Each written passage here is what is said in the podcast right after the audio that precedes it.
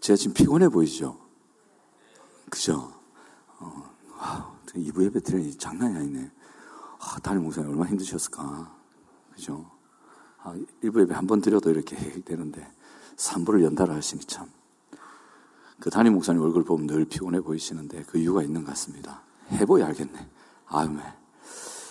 근데, 지난 한 주 동안 이제 다중 교사님들한테 유독 피곤해 보인다. 무슨 일 있냐? 힘들어 보인다. 아, 이번 주 더 힘들어 보였어요. 무슨, 목사님 무슨 일 있어요? 아, 걱정돼요. 이런 얘기를 많이 들었습니다. 힘들었습니다. 예. 네, 너무너무 힘들었습니다.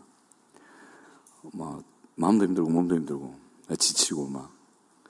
근데 좋았습니다. 그래서 교사님들한테는, 아, 별일 없다고, 좋다고, 힘든 건 맞는데 좋다고. 그 왜 제가 힘들었냐면 그 중2 외계인들하고 같이 살아가지고 그런 게 아니고 얼마나 사랑스러운 우리의 자녀들입니까? 어디 외계인입니까? 걔네들 볼 때는 우리도 외계인이지, 그죠? 어, 네, 그것 때문은 아니고 지지난 중가부터 저한테 어떤 질문이 제 마음에 떠오르는 거예요. 뭐라고 떠오르냐면 권용덕, 너 예수 제자냐? 이런 질문들. 예수 제자로 사십시오라고 우리 성도님들에게 자주 설교했고, 그렇게 강요, 강요가 아니죠. 강조하기도 했고, 또 아이들에게도 예수 제자로 살아야 된다라고 그렇게 외쳤는데, 저 자신에게 그런 질문이 오더라고요. 너는 예수 제자냐? 너는 예수 제자로 살고 있냐? 라는 질문이 와서 아, 진짜 강하게 왔어요. 그래서 제가 무슨 생각을 했냐면, 남들 볼 것 없다. 나부터 보자. 살아보자. 그래서 예수 제자로 살려고 해봤거든요. 되게 힘듭니다. 공감하시죠? 아멘 안 하시네. 안 사시네, 여러분. 아, 정말 힘듭니다. 예수 제자로 산다는 것이 보통 힘든 게 아닙니다. 제일 힘든 것 중에 하나가 오래 참는 것. 아, 진짜 힘들대요. 사도들이, 특별히 바울 사도가 자신의 사도됨을 변론할 때, 변증할 때, 이런 이런 증거들 때문에 나는 예수 그리스도의 사도가 맞다. 예수님이 택하신 그 12명에 들어가는 사도가 맞다. 그렇게 얘기를 했는데 그 증거의 첫 번째가 뭐였냐면 오래 참음이었습니다. 표적과 기사와 능력 행하는 것도 물론 사도된 증거 중에 하나였지만 오래 참는 것 그것을 자신의 사도됨의 첫 번째 증거다. 확실한 증거다. 왜냐하면 하나님과의 깊은 교제를 나누고 있던 증거고 그 교제 가운데 은혜를 받고 있다는 증거고 그분과의 관계가 끊어지지 않고 있다는 증거가 이 오래 참음이다. 그래서 고린도전서 13장에서도 사랑은 오래 참고라고 시작을 하죠. 그렇게 사도됨의 첫 증거로 오래 참음을 뒀는데 예수 제자의 첫 임무, 의무, 삶의 모습 오래 참음인데 아우 힘듭니다. 제가 오래 참음을 잘했을까요? 이제 비웃는 표정이 살 이제 나오십니다. 뭐 당연히 못했겠지. 맞습니다. 당연히 잘 안 되더라고요. 그러다 보니까 너무 힘든 거예요. 실패도 많이 했어요, 여러 번. 참 예수 제자로 사는 게 안수였습니다. 우울한 순간도 있었고, 제 언행심사 하나하나를 보면서 조심해야지. 아, 또 이러네. 이러면 안 되지. 그런데, 교사님들이 저한테, 아, 힘들어 보입니다. 지쳐 보입니다. 할 때 저는 말 끝에 꼭 그걸 넣었어요. 그래도 좋다. 아, 괜찮다고. 안 하시면 괜찮아. 이렇게 얘기했거든요. 진짜 괜찮았어요. 힘든데 괜찮았어요. 이상하죠? 이게 기독교의 역설이라는 겁니다. 어, 그리스도인이 하나님 말씀에 순종하는 것 진짜 어렵습니다. 그 쉬운 거 아닙니다. 살아보셔서 아시죠? 이해합니다. 얼마나 힘드세요? 그런데 그리스도인이 하나님 말씀에 순종하려고 몸부림칠수록 그의 영혼에는 반드시 평안과 기쁨이 더 밀려오게 되어 있습니다. 이게 기독교의 역설입니다. 그래서 예수를 못 떠나는 거예요. 살아보니 진짜거든. 힘들긴 힘든데 진짜 세상이 줄 수 없었던 자기가 그토록 찾았던 그 행복이 그 안에서 발견되는 거예요. 찾는 거예요. 그러니까 떠날 수가 없는 거예요. 진짜니까. 제자의 삶이 힘들지만 그 삶에 세상이 줄 수 없는 평안을 너에게 주겠다고 하신 하나님의 약속이 분명히 있습니다. 물론 제가 순종을 잘해서 평강을 많이 누렸느냐? 그건 아니라 스스로 괜찮다 되뇌이면서도 한 걸음 한 걸음 살았는데 살아보니까 여러분들한테 예수 제자로 사십시오라고 말씀드리기가 좀 부담이 돼요. 이게 뭐하고 비슷하냐면 일부 예배 때도 예화를 똑같이 들었는데 지금 이 장소에 유독 가스가 가득 찬 거야. 이거를 맡으면 분명히 건강에 이상이 생기고 이제 생명이 위태로울 수도 있습니다. 그런 유독 가스가 가득 차 있는데 여러분 앉아 계신 거예요. 마스크 해도 소용없어요. 앉아 계신 거예요. 근데 거기서 저만 방독면을 쓰고 있는 거야. 그리고 저만 방독면 쓰고 있으면서 여러분들이 얘기하는 거죠. 여러분, 지금 여기 유독가스가 가득 차가지고 계속 맡으시면 여러분 건강 이상해지고 생명에 어, 위험이 올 수도 있는데 근데 방독면 좋습니다. 이거 끼면 좀 괜찮은데 근데 제가 껴보니까 숨 쉬는 게 굉장히 불편해요. 깝깝해요. 아, 그래서 여러분들한테 이거 끼라고 제가 말씀을 못 드리겠네. 근데 저는 끼고 있을래요. 답답하지만. 근데 참 답답해서 이거 끼라고 말씀드리기가 좀 부담이 됩니다. 이러면 됩니까? 안 됩니까? 된다고? 이러면 안 되죠. 여러분, 불편하도록 끼세요. 이게 맞죠? 근데 이, 이게 참이 안 쉬워. 이 불편한 걸 끼라고 해드리기가 참 안 쉬워요. 근데 끼는 게 맞죠? 맞죠? 제가 권유해드리고, 이렇게 하십시오. 이렇게 하셔야 됩니다라고 말하는 게 맞죠? 불편합니다. 이게 또 뭐하고 비슷하냐면, 애견 있으시죠? 애견 팔자, 상팔자. 가아들은 집에서 논다. 먹고 자고, 똥 사고 오줌 싸도 주인이 알아서 다 치워주고, 방 전체가 아마 화장실입니다. 얼마 편합니까? 그래서 제가 여러분들한테 그러는 거예요. 사람으로 사시기 힘드시죠? 아유, 돈 버느라 애쓰시죠? 애견 먹을 살리느라 고생하시죠? 오늘부터 사람 하지 마시고 애견 하시는 건 어떻습니까? 그냥 사람으로 안 사시는 게 어떠세요? 이래 말하면 됩니까? 안 됩니까? 안 되죠. 제자의 삶으로 사시라 마시라 이게 바로 이겁니다. 여러분 제자의 삶이 사는 게 맞습니다. 근데 그건 꼭 기억하십시오. 상당히 힘듭니다. 잘 알아서 판단하십시오.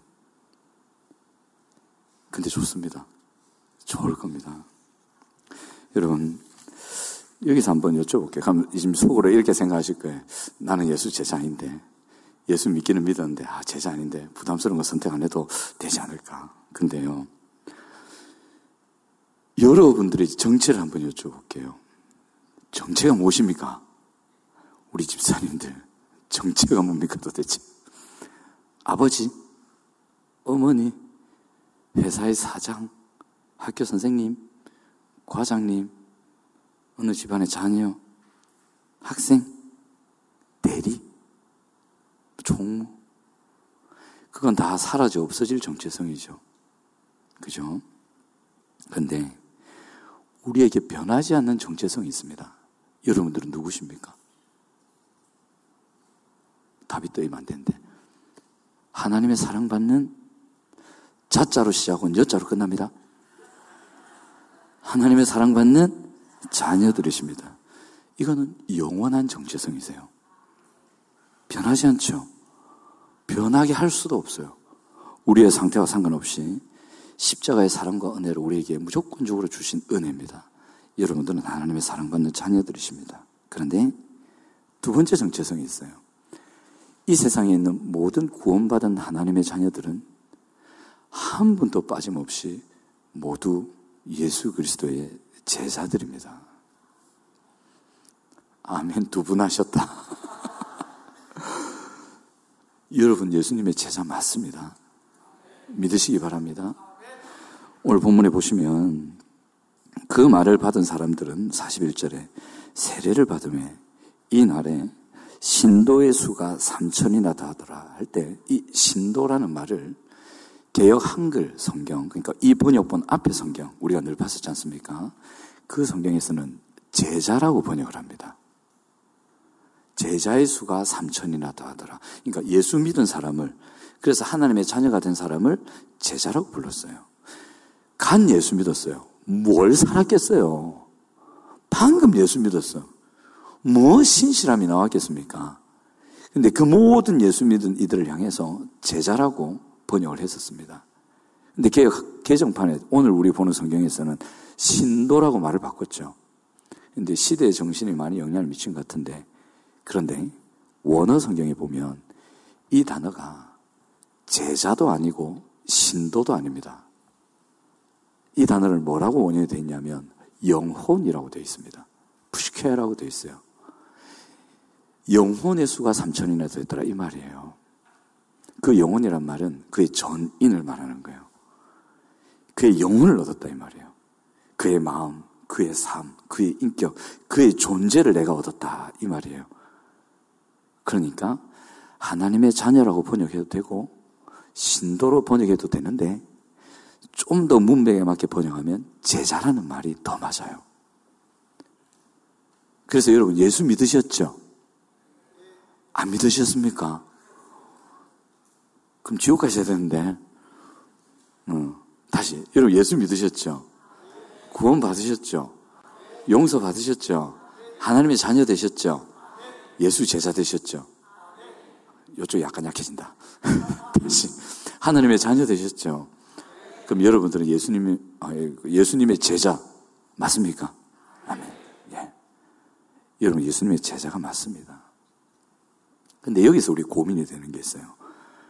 예수 제자로는 지금 안 살고 있는데, 살려고 해보지도 않았는데, 싸우면서 세상과 부딪히면서 예수 제자로 살려는 노력이 나에게는 아직 없는데, 내가 예수 제자 맞나?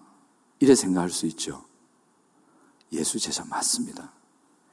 예수의 제자 된다는 정체성하고 예수의 제자로 산다는 것은 따로 생각하셔야 됩니다. 예수 제자답게 살아서 예수 제자가 되는 것이 아니고 예수 제자이기 때문에 예수의 제자로 살려고 하는 거죠. 여러분, 사람으로 사는 게 힘들다고 애견되실렵니까? 사람답게 안 살면 그 사람이 사람이 아닌가요? 사람은 사람이죠. 같은 거예요. 여러분들이 예수 그리스도를 믿고 구원받은 하나님의 자녀가 되었다면 여러분들은 예수 제자가 되신 게 맞습니다. 그래서 마태복음 28장 18절 위에 보면 너희는 가서 모든 족속으로 뭐를 삼아? 제자를 삼으라 되어 있어요. 하나님의 자녀를 삼으라 안 되어 있어요. 신도를 삼으라 안 되어 있어요. 제자를 삼으라 이렇게 되어 있어요. 그래서 여러분들은 모두 예수 그리스도의 제자로 부름받은 분들입니다. 믿으시기 바랍니다. 이전의 삶, 살아왔던 삶, 지금의 나의 상태, 앞으로 내가 살 삶의 상태를 보시면 안 돼요. 그거를 가지고 내가 예수의 제자다 아니다를 결정하시면 안 된단 말이에요. 그게 율법주의예요.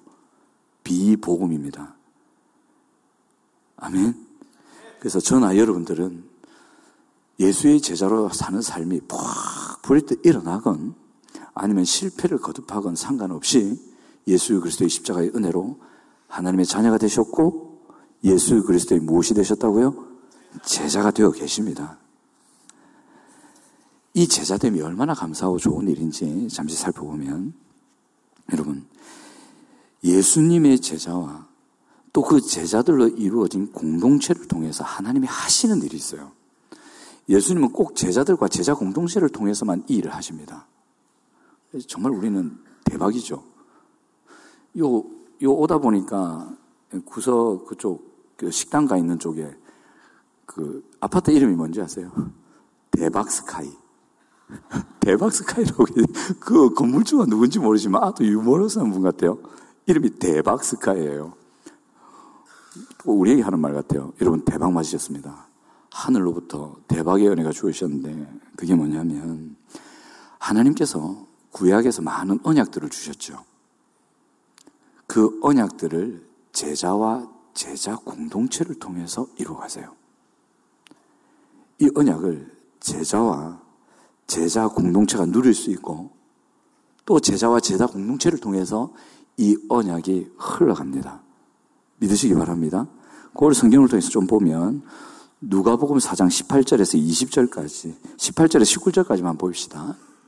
같이 한번 읽어보겠습니다. 시작. 주의 성령이 내게 임하셨으니 이는 가난한 자에게 복음을 전하게 하시려고 내게 기름을 부으시고 나를 보내사 포로된 자에게 자유를 눈먼 자에게 다시 보게 함을 전파하며 눌린 자를 자유롭게 하고 주의 은혜의 해를 전파하게 하려 하심이라 하였더라. 뭔지는 모르겠는데 좋은 거라고는 느껴지시죠? 눈먼 자를 자유케 눌린 자를 자유케 하고 묶이면서 풀어주시고 활짝 열어주시고 모든 어둠의 세력을 물리치시고 빛 가운데를 이끌어주시고 회복하시고 일으키시고 좋죠. 예수님께서 오셔서 일을 하셨어요. 그죠? 그런데 요한복음 14장 12절 한번 볼게요. 같이 읽어봅니다. 시작. 내가 진실로 진실로 너에게 이르노니 나를 믿는 자는 내가 하는 일을 그도 할 것이요 또한 그보다 큰 일도 하리니 이는 내가 아버지께로 감이니라. 예수님보다 더 큰 일을 예수님의 제자들이 한답니다. 예수님이 교회 세우셨죠. 교회 성도 몇 명이었습니까? 12명. 그 중에 하나는 배신했고, 나중에는 교회 망했습니다. 아멘. 왜 아멘 안 하세요? 맞잖아요. 12명으로 교회 하셨어요. 12명 제자 훈련하셨다고. 12명 세워놨어. 십자가 진다니까 다 도망가 버렸어요. 교회 망했지. 없어. 다시 찾아가셨잖아요. 그래서 다시 모아가지고 시작하신 게 12명의 교회.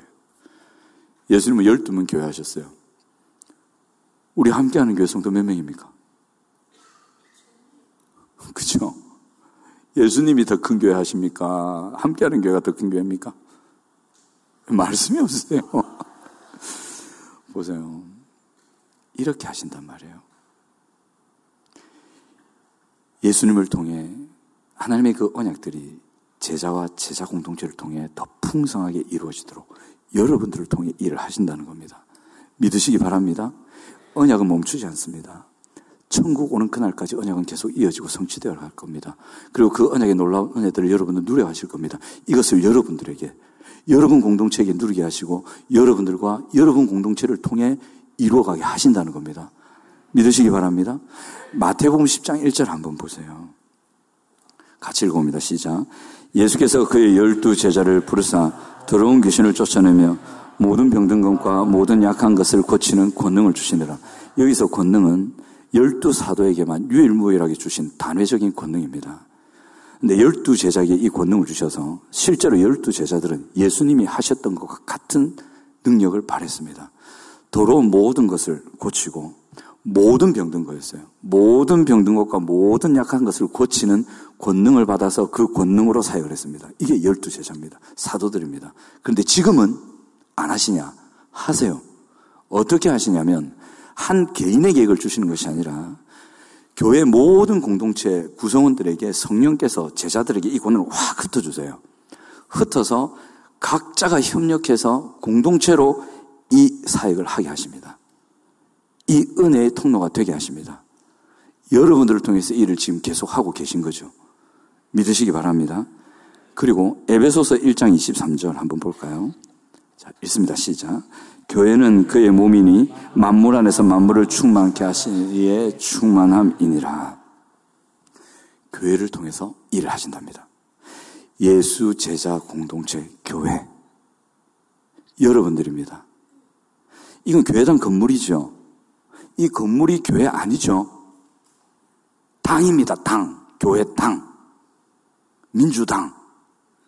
사. 국민의힘 당당당. 당. 건물일 뿐이에요. 근데 여러분들이 바로 교회입니다. 교회는 그의 몸이니 만물을 충만하게 한다. 만물을 회복하고 일으키고 다시 하나님의 아름다운 은혜로 충만한 곳이 되게 만든다. 그것을 교회를 통해서 하신다는 거예요. 보세요. 쫙 연결하면 하나님의 언약은 구약에서 회복을 주시겠다는 그 하나님의 언약은 신약에서 예수 그리스도를 통해 그리고 예수의 제자들과 제자 공동체를 통해 계속해서 이루어져 가고 있다는 거죠. 믿으시기 바랍니다. 여러분들을 통해서 계속 일을 하시겠다는 겁니다. 구약의 언약들 중에 하나를 보면 이런 게 있습니다. 제가 원래 오늘 설교를 이 제자 설교가 아니고 구약에 하나님께서 주신 많은 언약들이 있거든요. 그 언약들이 많아요. 신약 우리에게 이루어 주셨다. 그 많은 언약들이 십자가 하나로 쫙 옵니다. 그래서 이 십자가가 이 언약들이 성취될 수 있는 문을 확 여는 거예요. 그래서 이 십자가에서 문이 확 열린 이후에 그 이후에 오는 많은 하나님의 구원받은 백성들을 통해서 이 언약들이 풍성하게 이루어지죠. 그래서 이 전체 과정을 제가 살피려고 했는데 해보기 어렵대요. 그래서 이거는 보통 일이 아니다. 바꾸자. 그래서 했습니다. 그래서 오늘 설교 제목이 예수 제자로죠. 체육공원로 아닙니다. 예수 제자로 112 이런 거 아닙니다. 예수 제자로 살기, 예수 제자로의 정체성, 예수 제자로 자기 돌아보기, 예수 제자로 언약 성취하기, 예수 제자로 묵상하기 여러 개 있더라고요. 뭐라 정하기가 힘들어가지고 예수 제자로 했습니다. 예수 제자로 112 함께하는 게 주소가 그러면 얼마 좋을까? 예수 제자로 괜찮네. 자 보겠습니다. 이사야서 58장 12절 언약 하나만 볼게요. 한번 보입시다. 한번 읽어볼까요? 시작, 시작. 내게서 날 자들이 오래 황폐된 곳들을 다시 세울 것이며 너는 역대 파괴된 기초를 쌓으리니 너를 일컬어 무너진 데를 보수하는 자라 할 것이며 길을 수축하여 거할 곳이 되게 하는 자라 하리라. 여러분들 개인에게, 여러분 가정에, 여러분 가족에, 그리고 여러분들이 있는 공동체와 사회와 국가와 그런 그곳에 이거 하시겠대요. 아멘. 지금 가정 가운데, 자녀들 가운데, 여러분, 말할 수 없이 무너짐으로 고통하는 분들 계실 수 있어요. 걱정하지 마세요. 된대. 어떻게 할지 몰라. 언제 할지도 몰라. 하지만 된답니다. 아멘? 됩니다. 근데 이 되는 게 어떻게 되느냐? 자, 고린도후서 1장 20절. 예, 같이 읽어봅니다. 고린도후서 1장 20절 시작. 하나님의 약속은 얼마든지 그리스도 안에서 예가 되니 그런즉 그로 말미암아 우리가 아멘하여 하나님께 영광을 돌리게 되느니라. 하나님의 모든 놀라우신 은혜 약속들은 그리스도 안에서 yes가 됩니다. 여러분들 지금 어디 계세요? 그리스도 안에 계시잖아요.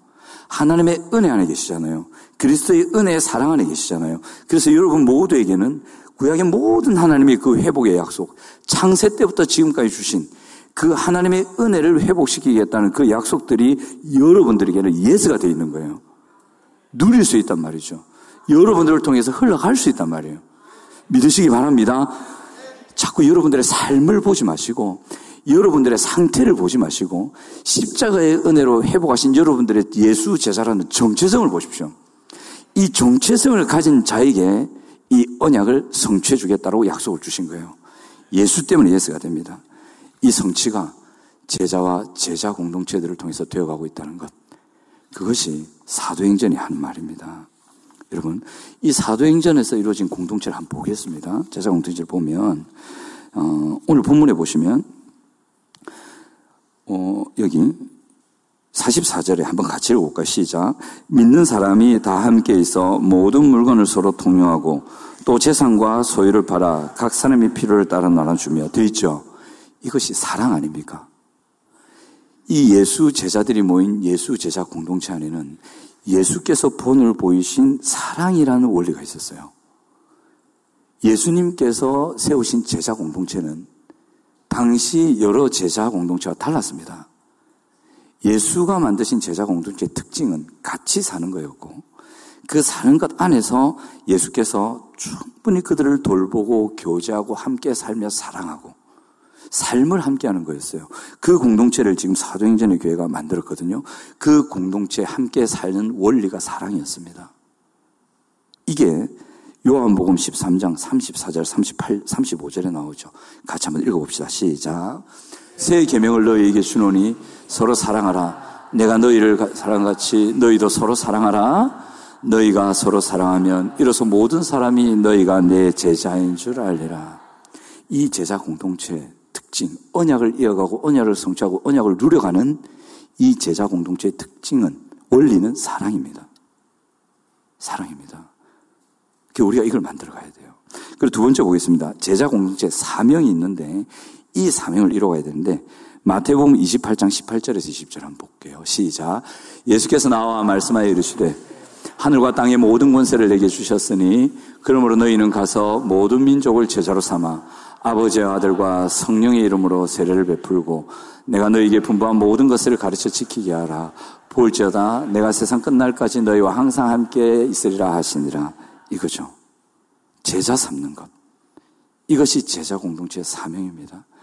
이 원리와 이 사명을 가진 공동체가 예수 그리스도의 제자 공동체고 이 원리를 가지고 이 사명을 힘쓰는 공동체를 통해서 하나님은 언약을 이루어 가십니다.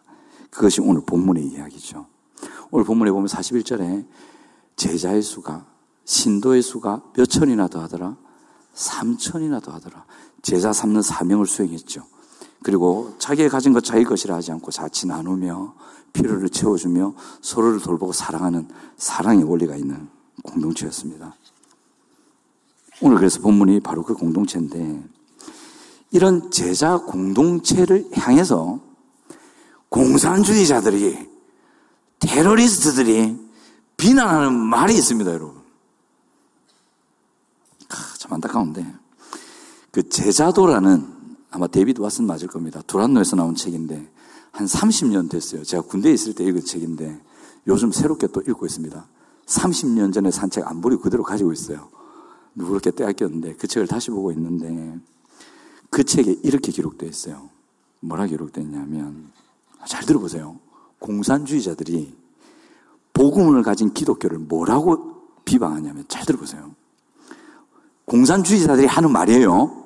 복음주의자들 아니에요. 공산주의자.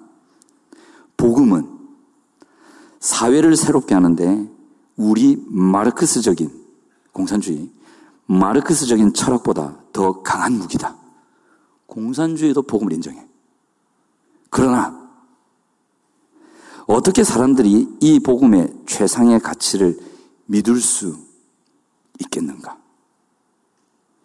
제자인 당신이 이것을 실현시키지 않는다면 예수의 제자라고 하는 당신들이 이것을 전파하지 않는다면 예수의 제자라고 하는 당신들이 이것을 위하여 시간도 돈도 희생하지 않는다면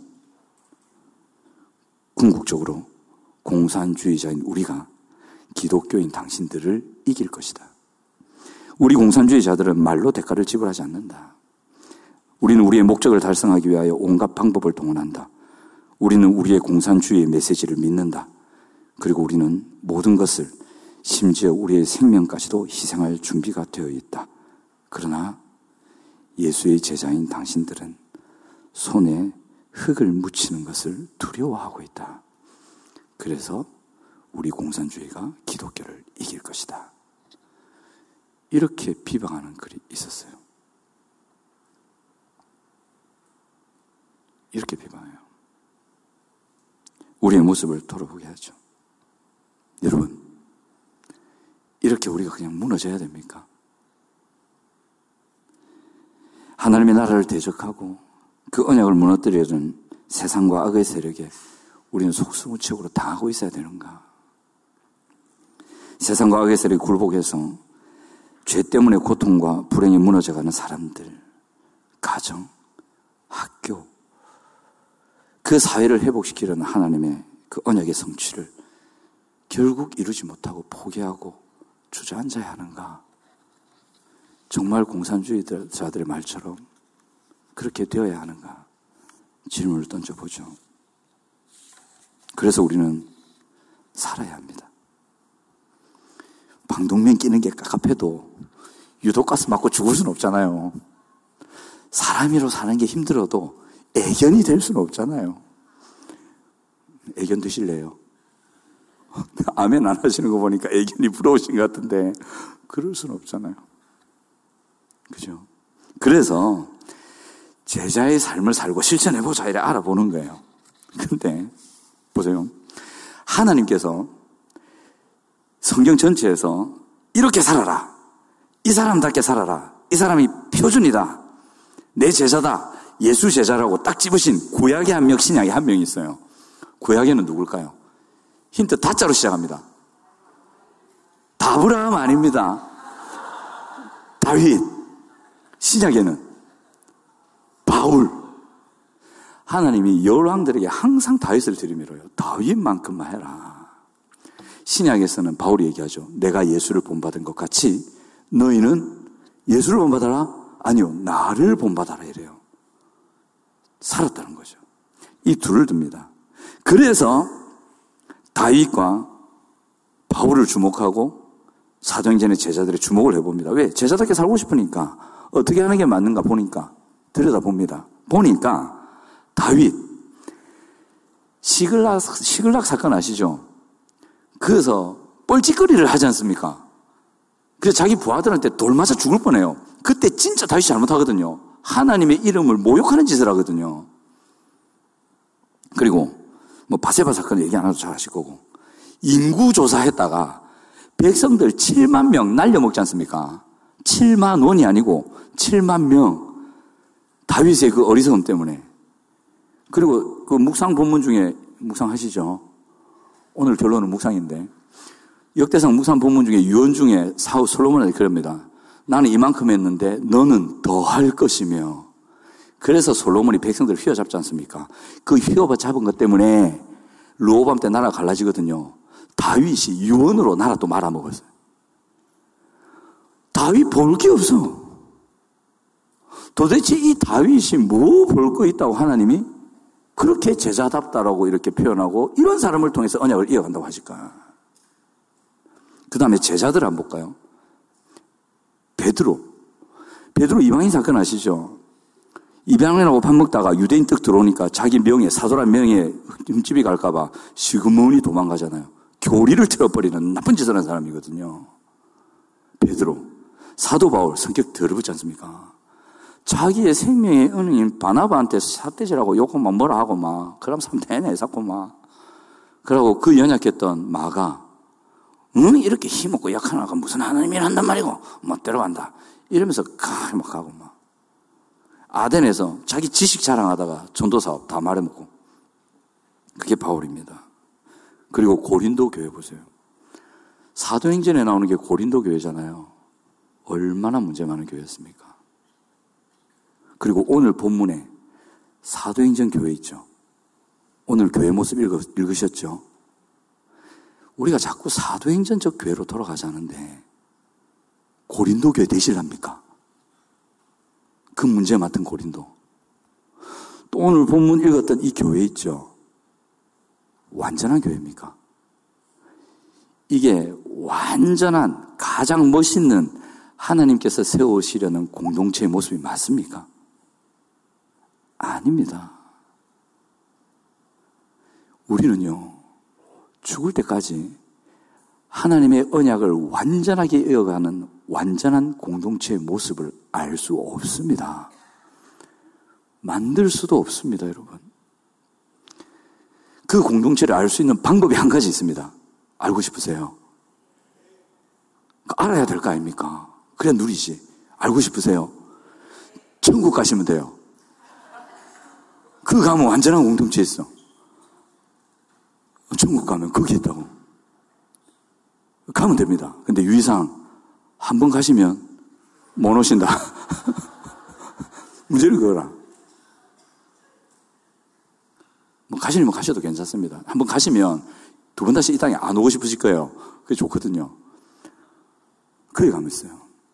그러면 우리는 하나님의 나라 언약을 이루어가는 공동체의 완전한 목적지로서의 그 공동체, 그 모습을 완전하게 모릅니다. 알 수가 없습니다. 오늘 본문에서 읽었던 사명을 가지고 사랑이라는 원리를 잘 품고 본이 될 만한 교회의 모습을 봤지만 이것도 과정의 교회예요. 그 완전한 공동체로 가는 한 과정의 불완전한 교회였어요. 그래서 사도행전적 교회로 자꾸 돌아가자면 안 돼요. 그건 아니에요. 과정일 뿐. 그런데 참 놀라운 것은 이렇게 과정이고 불완전하고 연약하고 실수 많은 다윗, 제자들, 교회였는데 사도행전의 역사와 성경의 역사에서는 이들을 통해서 하나님의 이 놀라운 언약과 은혜들이 풍성하게 일어나고 있습니다. 믿으시기 바랍니다. 아멘 하시기 바랍니다. 일부 앱에서는 아멘 하시는 분들에게 복 많이 임하시기를 바랍니다. 그러니까 아멘 하시던데 아멘 하시는 분들이 복 많이 받으시기 바랍니다. 아니, 좀 크시네. 예, 복 받으십시오. 하늘의 복. 음, 하늘의 복 많이 받으시기 바랍니다. 근데, 여러분, 이렇게 하나님은 불완전하지만, 불완전하지만, 하나님의 언약을 이어가고 이루어가시는 공동체, 우리를 잡으셨습니다. 여기서 중요한 게 뭐냐면, 여러분, 완전한 그 공동의 모습을 우리 알 수 없지 않습니까?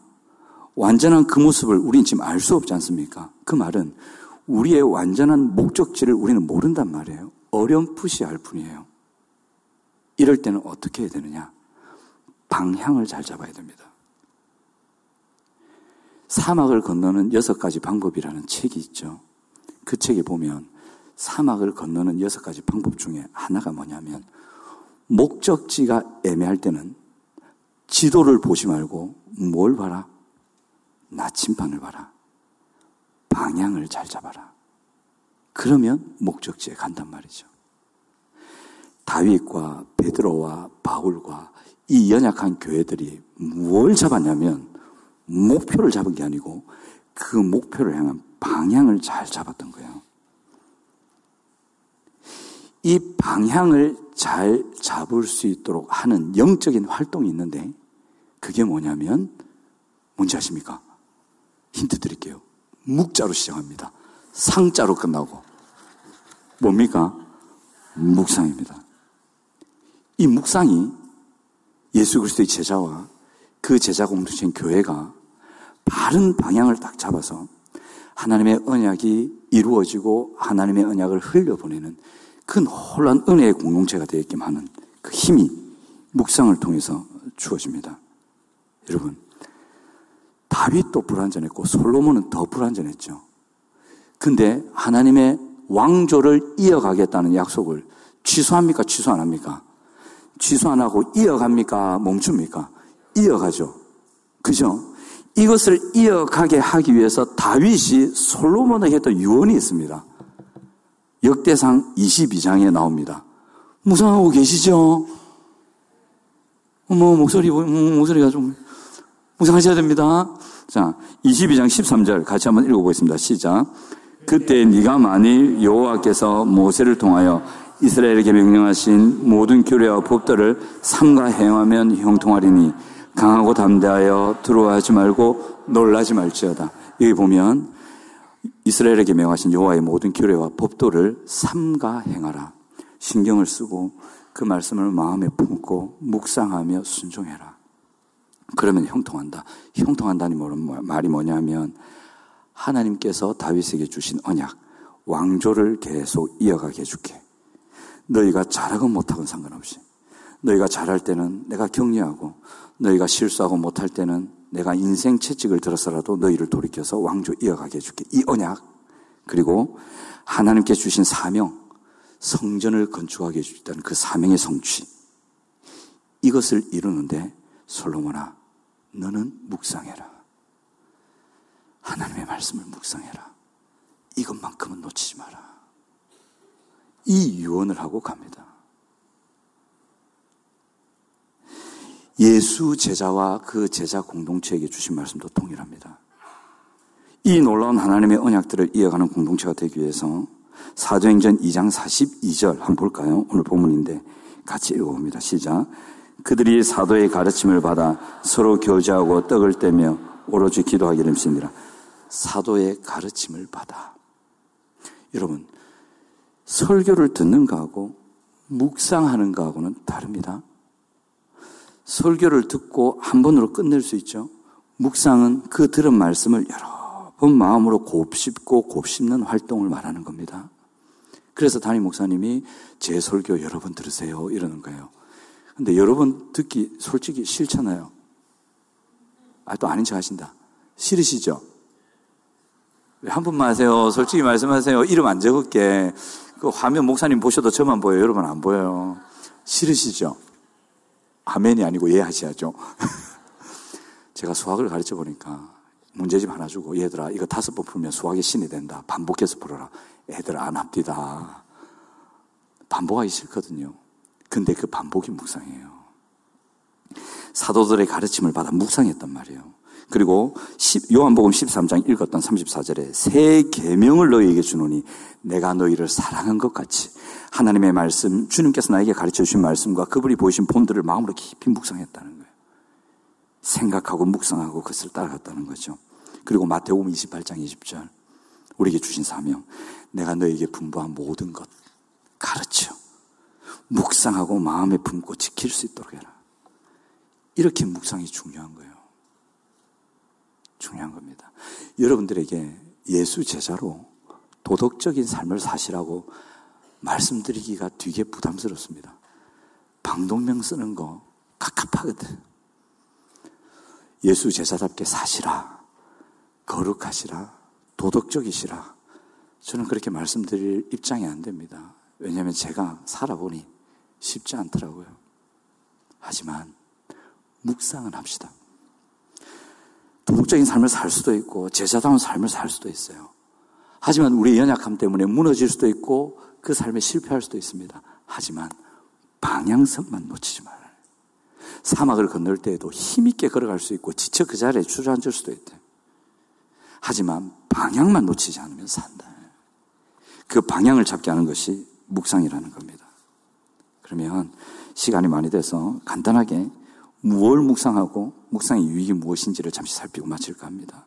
보세요. 예수 제자, 예수 제자 공동체. 이 공동체를 통해서 하나님은 그 놀라우신 언약을 실제로 이루어 주십니다. 믿으시기 바랍니다. 이루어 주시는데 이 언약을 이루어 주시기 위해서 우리가 갖춰야 될것 방향을 잘 잡아야 된다. 방향을 잡기 위한 영적인 중요한 활동 하나를 잡으려면 묵상이다. 그러면 무엇을 묵상해야 되는가? 첫 번째가 십자가입니다. 옥하는 목사님 아시죠? 돌아가셨지 않습니까? 옥하는 목사님 생전에는 제가 옥하는 목사님 설교를 거의 안 들었어요. 거의 들은 기억이 없어요. 근데 돌아가신 다음에 제가 조금씩 관심을 가지기 시작했는데 옥하는 목사님 설교 중에 이런 설교가 있었습니다. 하루 10분만 매일 하루 10분만 십자가를 묵상하십시오. 그러면 그 십자가를 묵상하는 것을 통해서 이 힘든 세상을 버티고 살아갈 힘을 주실 겁니다. 그리고 십자가를 묵상하실 때 하나님의 나라를 다시 일으키는 거룩하게 살 수 있는 힘을 여러분들에게 주실 겁니다. 또 십자가를 묵상하실 때 다음 세대를 살려갈 수 있는 희생할 수 있는 힘을 주실 겁니다. 아멘. 이 십자가를 묵상해야 됩니다. 십자가에 나타난 하나님의 사랑, 하나님의 은혜, 우리를 향한 하나님의 기대, 예수 그리스도의 그 애틋한 우리를 향한 사랑, 그리고 우리에게 포기하지 마라. 내가 십자가로 길을 열어놓았다. 시작할 수 있다. 너희들은 죄 때문에 아프기를 원치 않는다. 내가 대신 아플 테니까 너희들은 아프지 마라. 내가 도와줄게. 하늘문 내가 열어줄게. 그 은혜 주신 십자가를 기억하라는 거죠. 그때 방향을 놓치지 않는다. 그리고 놓치지 말아야 될 것이 하나님의 말씀 전반을 묵상하는 겁니다.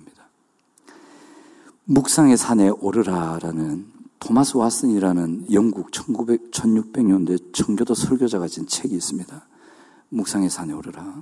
그 책에 보면 이런 얘기가 나오는데 경건한 그리스도인, 예수 제자로서 살아가는 성도들이 적은 이유가 뭐냐면 첫 번째, 묵상하는 그리스도인이 거의 없기 때문이다. 이래 얘기하세요. 그리고 두 번째, 말씀을 듣긴 들으나 묵상을 하지 않기 때문에 그렇다. 듣는 것과 묵상은 다르다. 그래서 묵상은 마음을 변화시켜 은혜로운 심령 상태를 유지하게 하는 수단이다. 여러분 묵상하고 계시죠? 여러분 묵상하면 월요일에 묵상했어요.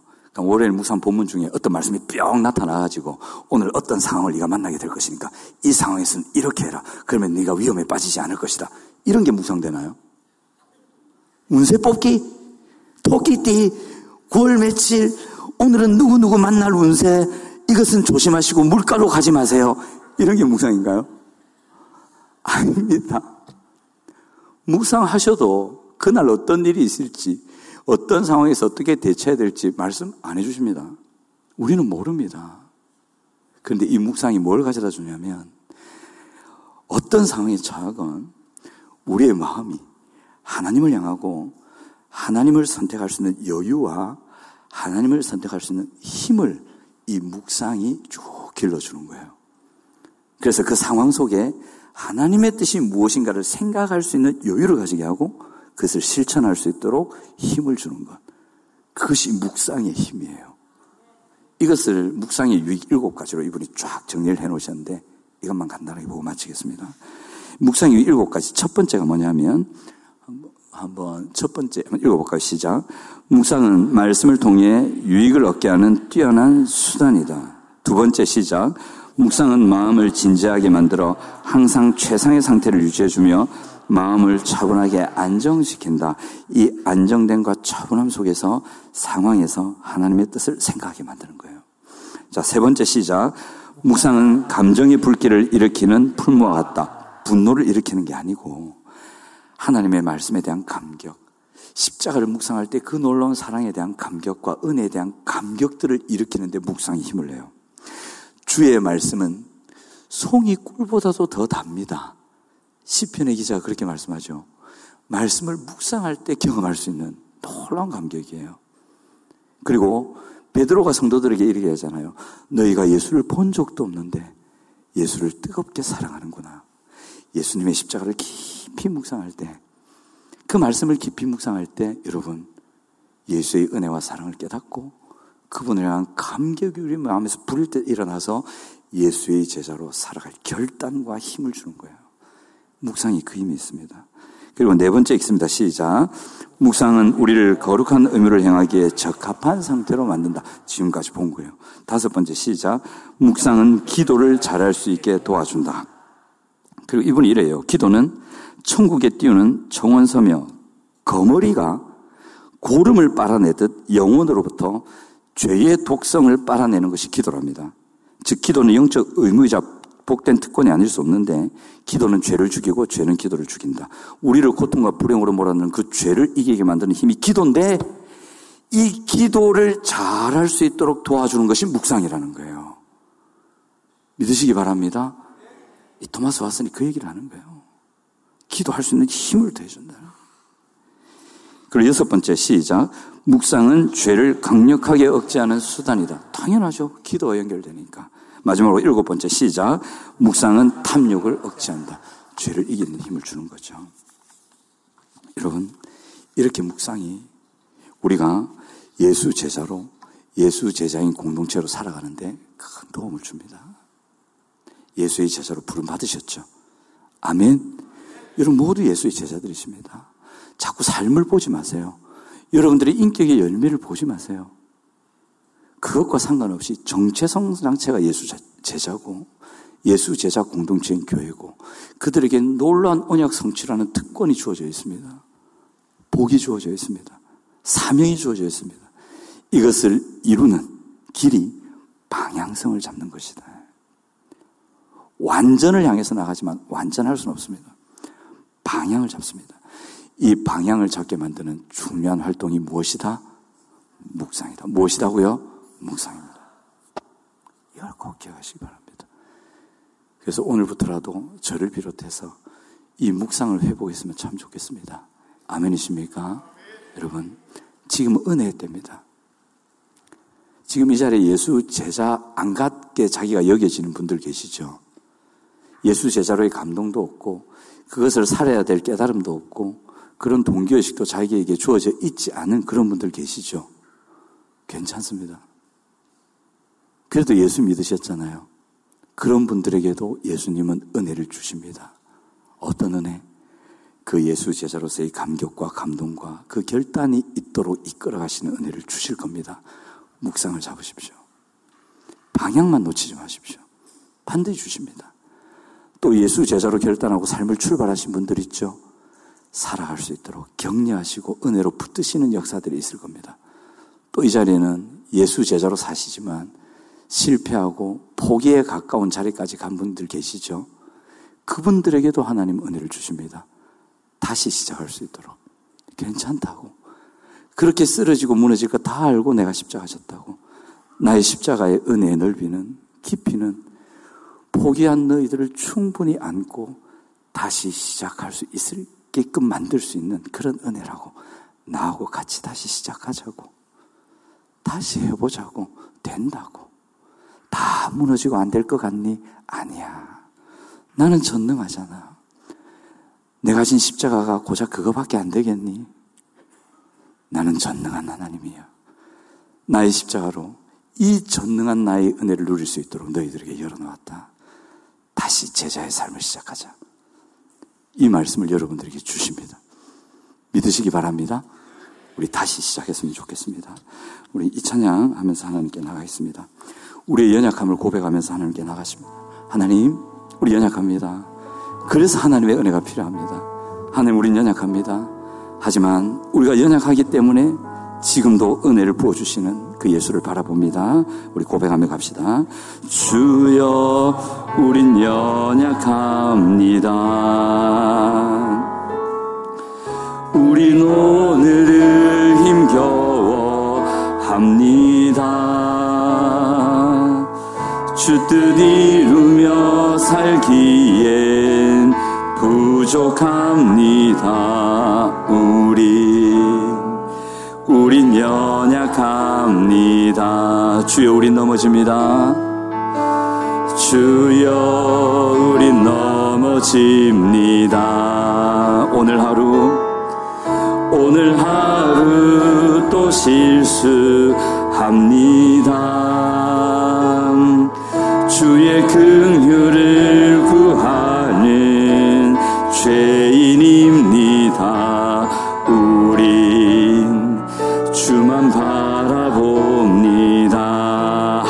주님의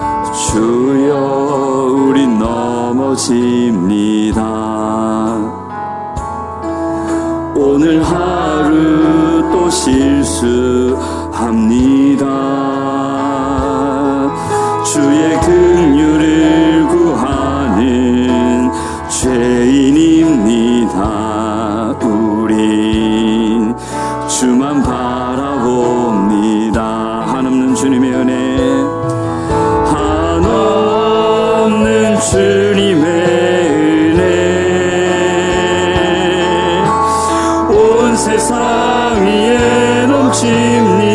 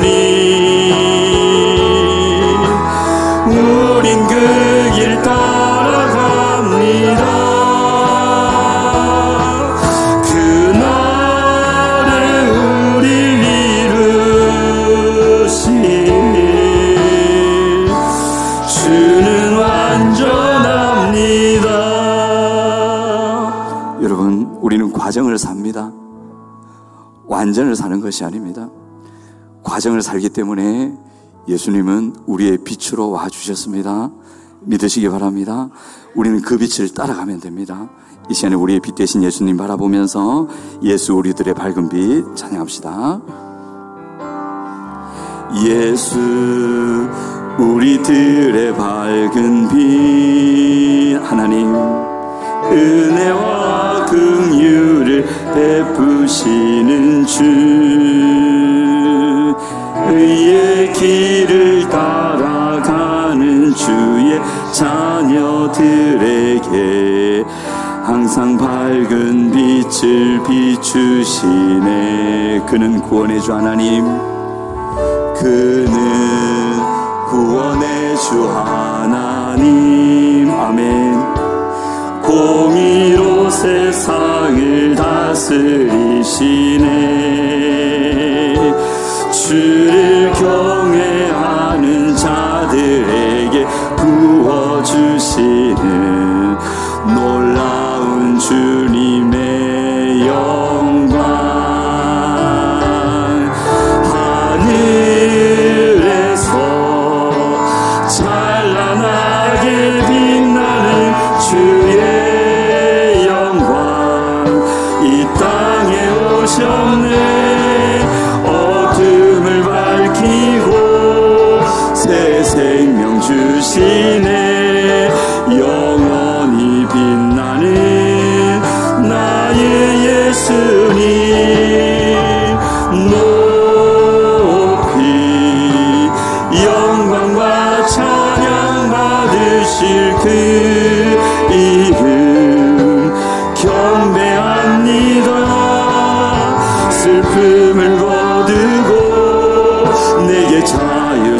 주시네 기쁨의 노래를 영원한 나의 빛 예수 예수 우리들의 밝은 빛 예수 우리들의 밝은 빛 은혜와 긍휼을 베푸시는 주. 의의 길을 따라가는 주의 자녀들에게 항상 밝은 빛을 비추시네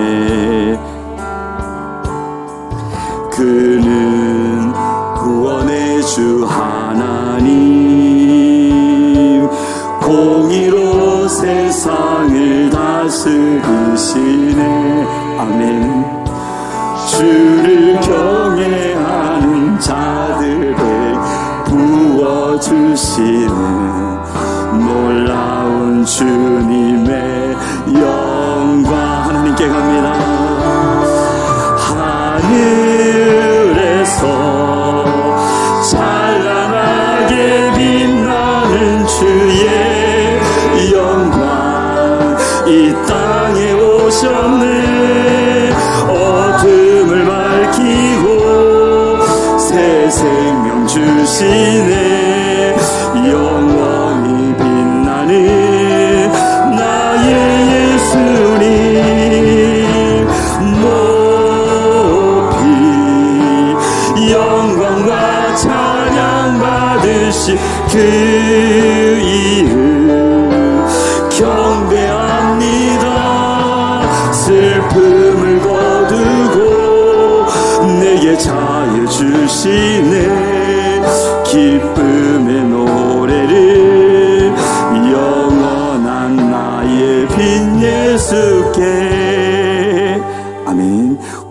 이 찬양하고 기도하고 마치겠습니다 여러분 우리는 불완전합니다 예수의 제자로 살고 싶습니다 하지만 연약해서 쓰러집니다 과정에 있어서 그렇습니다 하나님은 이 과정 가운데서도 그 방향을 놓치지 않으려고 무더니도 쓰는 하나님의 제자들을 통해서 부흥이라는 은혜를 주실 것입니다.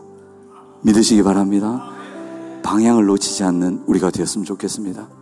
그런 우리를 통해 은혜로 이 부흥을 일으키실 성령 하나님, 그 하나님의 은혜를 바라보면서 오서서 진리의 성령님, 우리 찬양 같이 합시다. 오소서 진리의 성령님 이 땅은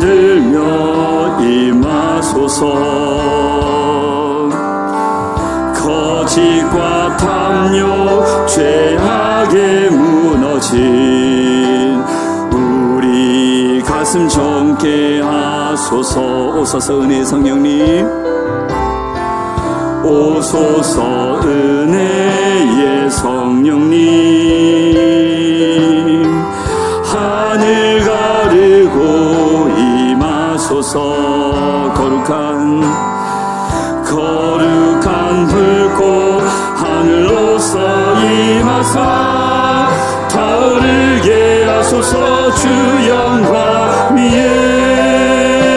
붕의 불길 붕의 불길 타오르게 하소서.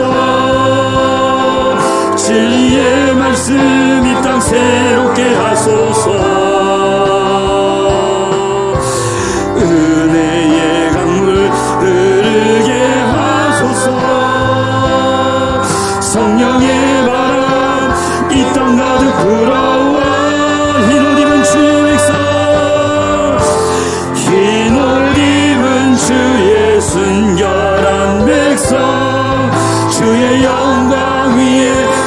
이제 일어나 열방을 치유하며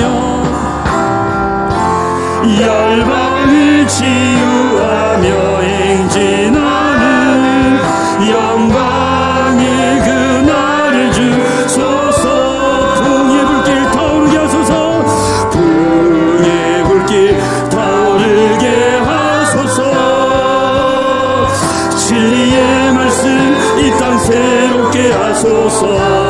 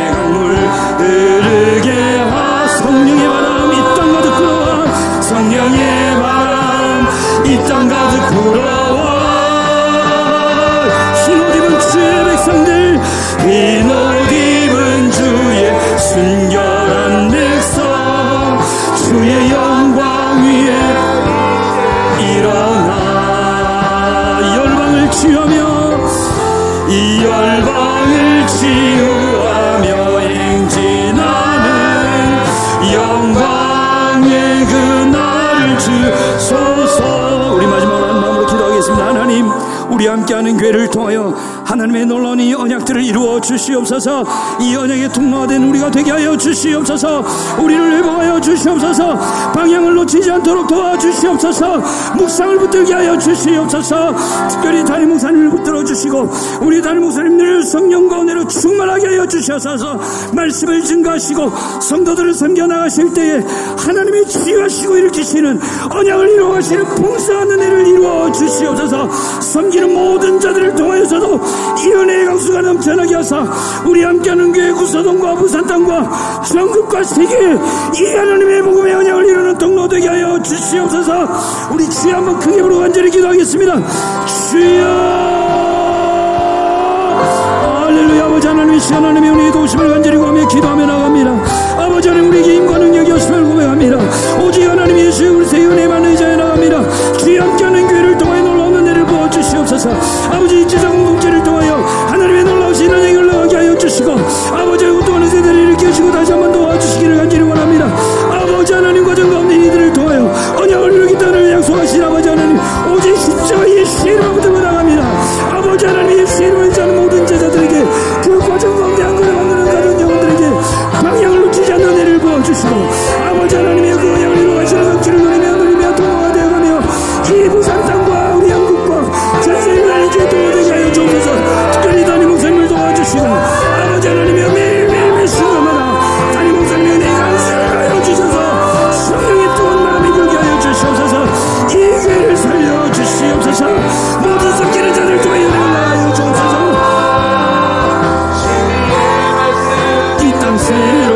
은혜의 강물 흐르게 하여 주시옵소서.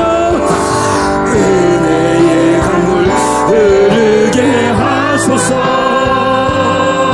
성령의 바람 이 땅 가득 불어와 입은 주의 여러분입니다. 흰옷 하나님 일으켜 주시옵소서. 다시 시작할 수 있도록 도와주시옵소서. 위에 이제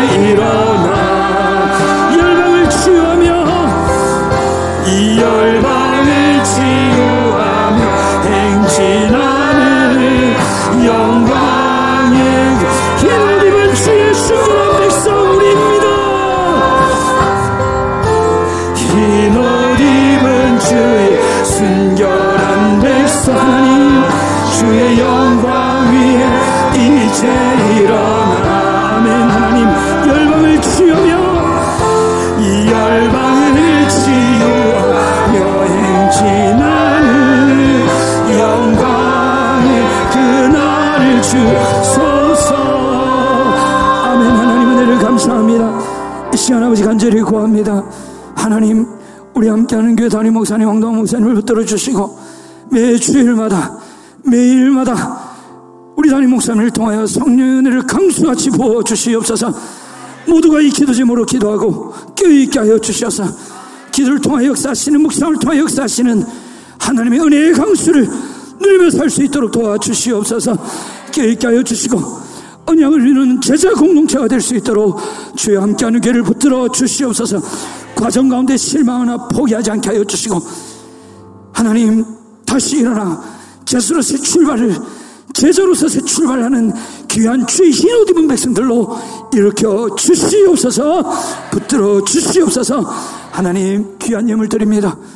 하나님 백성들의 피와 땀이 담긴 이 귀한 예물이 이 여장을 이룰 수 있는 제자 공동체와 죄와 고통으로 저는 이 세상을 살리는 이 세상을 위하여 귀하게 쓰일 수 있도록 도와주시옵소서. 들으지 못한 손길 들로 있습니다. 하지만 마음과 몸을 드립니다. 제자로서 교회로서 하나님의 은혜에 풍성한 통로가 되는 역사도 그들에게 주시옵소서. 하나님 홀로 영광 받아 주시옵소서. 지금은 우리 구주 예수 그리스도의 은혜와 아버지 하나님의 놀라우신 사랑과 성령 하나님의, 성령 하나님의 교통하심과 충만하심이 이 자리에 있는 예수 그리스도의 모든 제자들과 제자 공동체인 이 귀한 함께하는 교회 지금부터 영원토록 함께 있을지어다.